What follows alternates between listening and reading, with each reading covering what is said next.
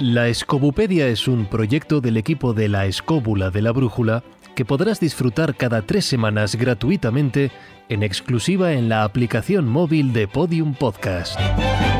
Escobupedia. Historias para ser el más listo del bar.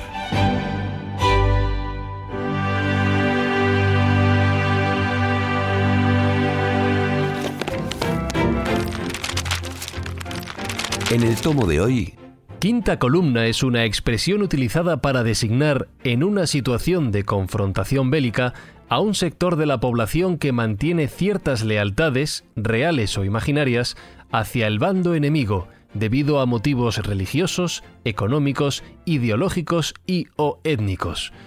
Tal característica hace que se vea a la quinta columna como un conjunto de personas potencialmente desleales a la comunidad en la que viven y susceptibles de colaborar de distintas formas con el enemigo. damos la palabra a Carlos Canales. Bueno, pues es una perfecta definición como introducción de lo que es la quinta columna, porque los españoles tenemos una característica en la historia contemporánea reciente bastante original. Y es que somos los responsables de la creación de dos términos de éxito realmente universal. El primero es bien conocido, es guerrilla, y el segundo sería este, quinta columna. En ambos casos se hace referencia a algo que en realidad no es puramente eh, en origen algo que haya ocurrido solamente en conflictos bélicos españoles o en la historia española, sino que son cuestiones que son perfectamente extrapolables a cualquier otro momento de la historia, a cualquier otra situación, a cualquier otra sociedad, a cualquier otra cultura o a cualquier otro tiempo, pero que sin embargo aparecen referenciados de manera habitual en todo el mundo a eh, elementos que partieron de un hecho sucedido en España. En el caso de la guerrilla a la Guerra de Independencia Española de 1808 al 14 y en el caso de la quinta columna, como ahora veremos, a la Guerra Civil de 1936-39. En este sentido, la palabra quinta columna, a pesar del éxito que ha tenido en todo el mundo, que en la introducción ha quedado muy claro que existe un elemento fundamental, es que la quinta columna y sus lealtades pueden ser reales o atribuidas, posibles o imaginadas, y de características muy diversas que van desde la política a la etnia, desde la nación a la religión. Cualquier elemento que permita considerar que dentro de un entorno donde existe una legalidad o una forma de gobierno, de estructura social o de estructura política del tipo que sea, existe alguien que mantiene una lealtad con otro grupo que no forma parte de esa estructura o comunidad, al menos en su pensamiento, en su ideología o en sus objetivos. Por eso, la quinta columna, y ahora veremos dónde nace el término en España, suele estar muy vinculado a los conflictos civiles, a los conflictos entre comunidades que forman parte de la misma nación o del mismo país. La expresión, tal y como la conocemos hoy en día, tiene dos posibles orígenes, puesto que hay dos atribuciones diferentes. La más común, la genérica, la que se podría encontrar cualquiera cuando hace una mínima exploración, es que se le atribuye al general Emilio Mora al, eh, al- bueno, al, hecho de una locución radiofónica del año 36, cuando, ante el avance de las tropas sublevadas durante la Guerra Civil Española, durante el comienzo hacia Madrid, el general indicó que mientras que había bajo su mando cuatro columnas que se dirigían hacia la capital, una que avanzaba desde Toledo, otra por la carretera Extremadura, otra por la sierra y una más por Sigüenza, había una quinta. Pero esa quinta no la formaban unidades del ejército que se movían o avanzaban, sino que se daba por hecho que estaba formada por simpatizantes del golpe de Estado, del alzamiento, de- del alzamiento eh, nacionalista, que en realidad trabajaban para su éxito desde el interior del territorio controlado por el gobierno de la República. Es decir, que había grupos, se da por hecho que organizados, que trabajaban clandestinamente de forma intensa, constante y eh, profunda para que tuviera éxito el bando nacional y que lo hacían desde el interior de ese territorio, eh, para ellos enemigo, pero en realidad el territorio del gobierno fiel a la República.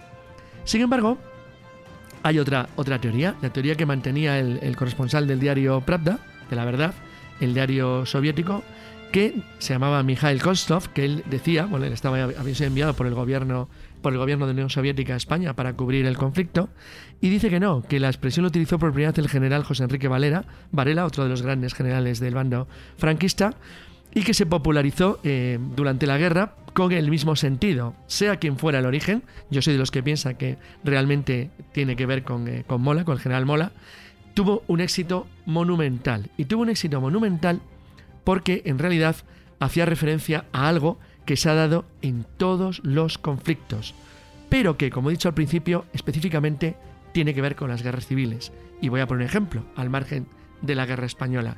Imaginemos gente partidaria de la esclavitud en territorio del norte de la Unión durante la Guerra Civil Americana, o gente partidaria, por ejemplo, del Ejército Blanco en territorio ya bajo el control del Ejército Rojo durante la Guerra Civil Rusa, o al revés, gente partidaria de los comunistas eh, soviéticos pero que eh, residían en territorio bajo el control del ejército blanco. Como esto es habitual en todos los conflictos civiles, puesto que las lealtades, tanto ideológicas como religiosas como personales, se mantienen independientemente de la zona que uno le toca por la casualidad o la suerte o por la voluntad, pues eh, el éxito del término iba a quedar inevitablemente ligado a esta cuestión. Fue tan absoluto que tan solo unos meses después de acabada la Guerra Civil Española, que es cuando comienza la guerra mundial, la Segunda Guerra Mundial, la palabra quinta columna pasó a ser de uso común. Y aquí hay que tener cuidado, y luego lo centraremos un poquito más en el, en el debate, porque la palabra quinta columna muy a menudo se, eh, se cruza o se mezcla con algo que no es exactamente igual, que es el colaboracionismo.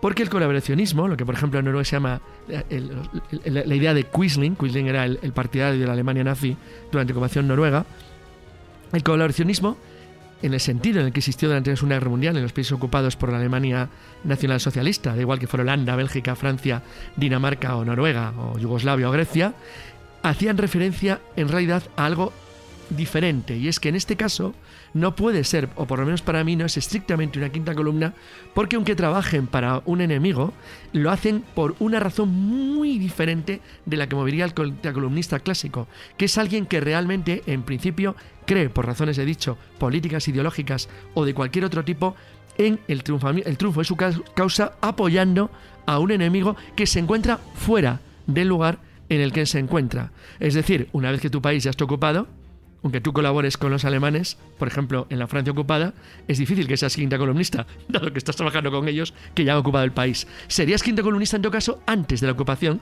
de tu país por el país enemigo. Entonces, en este sentido y con esas pequeñas confusiones que a veces se dan, se da por hecho que en líneas generales el quinta columnista es cualquiera que combate, ahora actualmente ya es un término genérico en este sentido, por una causa que en principio no es la de su nación, la de su gobierno o la de su país. O, si lo extendemos al, tema de las creencias, del entorno de su religión, de su eh, cultura o de su etnia.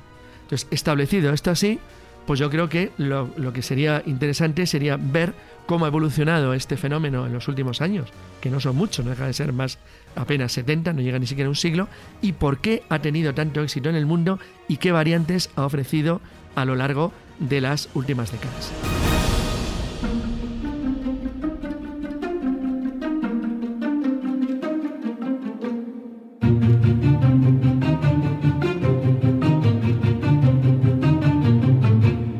Una de las cosas que has comentado, Carlos, que me parece de suma importancia, sobre todo a la hora de entender el término eh, de quinta columna.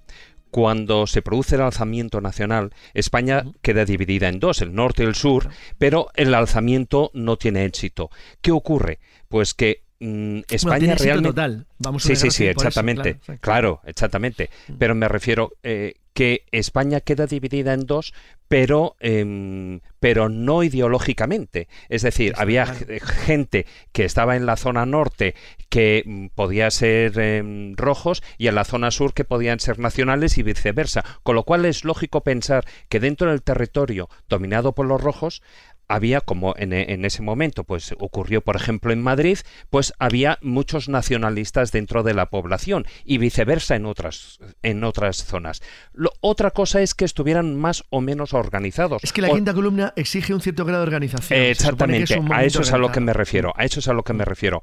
Lo que pasa es que en el bando nacional sí que existió mucho más ese, esa organización y que lo que ya apuntaban cuando se comentó, bueno, pues fuera Mola o fuera el general Mola o fuera el otro general, ¿no? El que las propias em, los propios participantes e ideológicamente de, de, esa, de esos dos eh, puntos, de esos dos em, estamentos que batallaban, pues estuvieran o no en favor del otro. Pero fíjate, eso mismo también, em, para mí, aunque eso sucediera y se utilizara, lo que hizo que el término quinta columna se hiciera internacional fue culpa de Ernest Hemingway. Hemingway, que en aquella época estaba en Madrid, en un hotel, eh, en el que, eh, bueno, allí escribió, eh, en el centro de, de, Madrid, escribió una obra de teatro que se llamó La Quinta Columna, que de hecho se estrenó eh, en, 1930, en 1938 lo escribió y se estrenó en 1940, eh, con el disgusto de Hemingway, porque bueno, ahí hubo otras, otras razones que él no estaba a gusto con toda la eh, adaptación que se hizo, pero sí que el hecho de que Ernest Hemingway, en aquel momento ya muy conocido, estaba como reportero en, en Madrid, pues escribiera esa obra de teatro yo creo que ya le dio muchos muchos puntos eh, a favor para que se expandiera. Y luego ya para terminar eh, bueno eh, mi participación de momento es el que el hecho de que em, la Unión Soviética, por ejemplo, también Stalin estaba obsesionado con esa quinta columna dentro de su propio país dentro de su propio país. y ahí vienen las purgas famosas. No, pero no, no, no son tanto las purgas, sino que, por ejemplo, en la Guerra Mundial viene un ejemplo perfecto de que la quinta columna no tiene por qué ser algo real, puede ser algo ficticio. Por ejemplo, cuando Stalin, por sospechas de que los alemanes del Volga, que habían llegado en el siglo XVIII a la zona, pudieran colaborar con el ejército invasor nazi, los cogió y los deportó en masa a Kazajstán. O lo mismo que hizo con los chechenos y con otros pueblos del Cáucaso, que sospechaba que podían ser afectos a la, a la Alemania de Hitler. Y va a poner un ejemplo muy práctico y muy real de alguien que es bien conocido en la historia reciente de España, que es un quinta columnista de manual, que es el general Gutiérrez Mellado.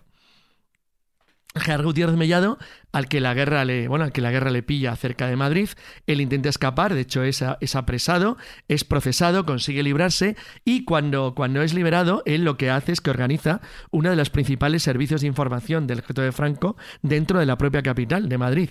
De hecho, él ofreció eh, a los servicios de inteligencia del bando franquista una información absolutamente eh, fundamental, eh, no solamente sobre planes, de despliegue, armamentos republicanos en la, ciudad, y además eh, colaboró en la evacuación de centenares de pilotos, ingenieros y militares a la zona, a la zona sublevada puesto que de esa manera garantizaba el, bueno, el dotarla de, personal cualificado que muchas, eh, que muchas veces fallaba dentro de lo que era el bando sublevado.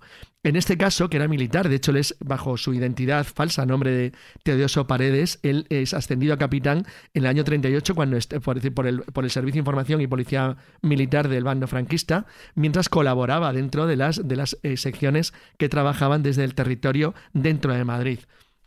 Este es un ejemplo perfecto de lo que sería eh, un espía, como llamamos entre comillas, en tiempo de guerra, pero encima eh, provisto de un tipo de información de carácter militar, de información cualificada. Él sabía lo que informaba, lo hacía con extrema precisión y tenía eh, como cabeza tirar la cabeza de una organización extremadamente bien preparada para poder reportar los mejores beneficios al bando al que apoyaba. Exactamente a la contra, el Servicio de Información Militar, el SIM de la República o el de DIDE, el Departamento Especial de Informaciones del Estado, hacían todo lo posible con sus agentes y con sus eh, servicios de información para intentar detectar quiénes eran los eh, infiltrados que trabajaban para el, bando sublevado desde el propio Madrid y para intentar evitar que los fascistas, los facciosos, la facción eh, pudiera aprovechar para facilitar información o la fuga de personas de, la zona, de la zona republicana. Por cierto, es interesante porque como en todas las guerras civiles, esto fue utilizado por los servicios de, la República, principalmente vinculados al Partido Comunista, para acabar con ciertas organizaciones disidentes, como por ejemplo el PON, con el que estaban enemistados, el Partido Obrero, Unificación Marxista, que era uno de sus rivales al que en algunas zonas de España literalmente liquidaron y eliminaron de manera absoluta. Lo que quiero decir con esto es que eh, en algunos conflictos la quinta columna tiene una influencia fundamental, entre que en otros, como el caso que he citado de la Unión Soviética, era más una leyenda que otra cosa. Es decir, para suerte de los, de los digo, para suerte de los, de los, soviéticos, los, rusos que había pro-alemanes, eh, que eran muchísimos, que eran enemigos declarados del régimen comunista, tenían ciertos problemas para colaborar con un régimen al que, eh, bueno, si le ayudaban corrían el riesgo de que los considerara un termenchen, infrahumanos. Y por lo tanto, eso te quita un poquito las ganas de colaborar con ellos, lo cual en realidad hacía que, aunque es verdad que, una, que miles, por no decir decenas de miles de eh, combatientes del Cáucaso o, de, o, de, Ucrania, de otros lugares de la Unión Soviética colaboraban con los alemanes, en realidad podían haber sido muchos más y en gran parte muchas de las represalias del banda, de, la, de, las, de la policía, de los servicios del régimen del Ministerio del Interior de Stalin contra pueblos del Cáucaso o del Volga fueron absolutamente desproporcionados y totalmente injustificados porque no pensaban en absoluto eh, traicionar a Rusia. Así que independientemente del grado de organización, las, quintas columnas existen de verdad. O sea, es cierto que no hablamos de un fenómeno fantasmal, sino que es un fenómeno que muchas veces tiene una presencia muy real, como dice el famoso mito. El que tú seas un paranoico no quiere decir que no te persigan. Yo creo que queda claro ¿no? que la quinta columna ha existido, que sigue existiendo y que sería el equivalente a los infiltrados al enemigo interior o al doble agente dentro del mundo del espionaje, ¿no? el, que, mm. el que espía para los dos bandos. Sobre todo es el que espías del, país, del país espiado. Claro, o sea, si es un traidor a su nación. Sí, sí, porque el fondo un quinta columnista no deja de ser un traidor hacia, para el otro, para que le hacia su propia nación dentro de ese conflicto bélico. Mm. Eh, Sabéis que hace poco se publicó un libro que se titula así, La quinta columna de la esfera de los libros, de Alberto Laguna y Antonio Vargas, donde habla de esa magnitud y donde eh, antes comentabais si realmente esto necesitaba un grado de organización. Lo que dicen estos dos autores es que dice que esa quinta columna nace de una forma improvisada al principio, o sea, primero personas individuales que empiezan a conspirar contra la República normalmente jóvenes falangistas, y, luego dice que ya se empieza a profesionalizar. Entonces, en ese momento es cuando ya aparecen bandos más organizados, donde aparece esa propaganda subversiva y donde aparecen esos francotiradores, los llamados pacos. ¿no? Y además es una pregunta que te quiero hacer, Carlos, porque esos pacos... ¿Por qué viene ese nombre tan específico? El, fusil, el fusil del siglo XIX, de finales del XIX, siglo XIX, el ejército español, el Remington 1871 tenía un cierre de caucho muy fuerte, era un fusil monotiro muy potente, de un calibre altísimo, 11 milímetros, y hacía un sonido cuando se cerraba y disparaba, que sonaba así como Entonces, ese como el eco, ¿no? hizo que eh, durante que se conociera con el nombre de Pacos, que alcanzó gran fama el nombre, porque muchos Remington de esa época acabaron en manos de los rifeños, de las, guerrilleras, de las guerrillas del Rif, durante la, la guerra, el principio, sobre todo la guerra del Rif, y los, eran gente muy experimentada, disparaban muy bien, y entonces ah, se hizo el sonido de los disparos aislados, el pac, pac, hizo que los, los, españoles llamaran los pacos a los francotiradores. De hecho, hasta tiempos muy recientes, un paco en España era lo que hoy llamamos un francotirador. Un sniper, que Oye, y una pregunta del millón que te quiero hacer yo sobre la quinta columna. ¿Quién mató a Durruti? ¿La quinta columna o quién fue? Sigue sin estar aclarado. Puede ser, puede ser un asesinato interno o puede ser simplemente un accidente. La verdad es que hay todas las teorías que quieras imaginarte es probable que fuera un, crimen interior. Si en ese caso sería algo sí, Eso es lo que se sospecha. Sería la eliminación de un régimen, de un, de, un rival. pero es, es, un tipo de pelea, de pelea interna, no necesariamente tipo quinta columna, porque en todo caso, imaginemos que lo hubieran matado, que lo hubiera matado un enemigo suyo dentro del propio bando republicano. No sería estrictamente quinta columnista. Quinta columnista hubiera sido si lo hubiera matado un franquista infiltrado. O sea, ese sería un accidentado de quinta columna. No si le mata un republicano. Otra cuestión. Esto, esto, esto quiero plantear, porque siempre hablamos de quinta columna, evidentemente desde el año 36 en adelante. Pero si nos tiramos un poco para atrás, ¿no? Esa historia antigua, con esa caída del Imperio Romano en el 476, ¿no? Donde Rómulo Augusto pues es, mm. bueno, pues eh, eh, iba a decir asesinado, no la asesina, ¿no? Pero bueno, el famoso Odoacro, ¿no? Que es un jefe érulo. Es un columnista. Podríamos entender que esas facciones bárbaras que están en aquel momento eran quintas columnas de ese Imperio Romano que se estaba disgregando. No por, en este caso no, porque Odoacro trabajó para él mismo. Es decir, las, las, las tropas germanas, que era un, era un las tropas germanas que le nombran, que le nombran rey, rey de. Bueno, se le nombran una especie de caudillo militar, no trabajaban para ningún enemigo exterior. Hubiera sido quinta columnista si, por ejemplo, imaginemos, Odoacro hubiera trabajado para los ostrogodos, por, por ejemplo. En ese sentido, a lo mejor, a lo mejor, era un quinta columnista el conde don Julián. Hmm. El de la leyenda. O sea, alguien que trabaja para un enemigo exterior y que le abre la puerta en este sí, caso. Pero eso es un traidor. Eh, claro. es un traidor, pero es que el, quinta columnista puede ser un traidor. A ver, por ejemplo, en los, casos eh, más eh, conocidos. Europa está llena, Europa está llena de, ejemplos, sobre todo antes y ya en la Edad Media, de lo que eran la, cuando, los casos en las fortalezas, cuando las fortalezas que estaban sitiadas y, de repente, bueno, pues terminaban cayendo en manos del enemigo porque parte había alguien de dentro que les estaba ayudando, que estaba colaborando para que eso un tal sucediera. Yo para por ejemplo. Claro. Exacto, Vido Dolfos, exacto. Es un ejemplo de quinta columnista clarísimo. Trabaja para el bando, bueno, aunque sea por razones personales, hace una acción, bueno, no es quinta columnista porque no está organizado. Que esa es otra cuestión. por libre. se, necesita una cierta organización. Este simplemente le tenía alguna manía al rey Sancho por lo que fuera y se lo quería hacer pillar, punto. O sea, es decir, es un caso raro. Pero si hubiera estado organizado, o sea, si hubiera trabajado realmente para, para por ejemplo, para, para el príncipe, para el infante Alfonso, para su hermano, hubiera sido un caso clarísimo. Es que bajo esa prisma, el Cid también lo sería. porque no, porque Cif era, el fe real del rey. Sí, pero estaba en los dos bandos al final, como mercenario. No, no, no, pero trabajaba, no, no, no, no, trabajaba para el rey de Castilla. Cuando muere el rey de Castilla, Alfonso se convierte en rey. Obviamente pasa a trabajar para Alfonso, en principio. Otra cosa es que él tuviera sus dudas sobre la participación en el crimen. Esta historia muy claro, pero también trabaja para el Mira, Miramamolín de Zaragoza porque no era un Pero eso como mercenario. Es que ah, no, sería, no sería Mira, el concepto de Quisling es un concepto clarísimo. Quisling, el, el, el, quinta columnista por esencia noruego durante la Guerra Mundial, no lo era, lo era hasta la invasión.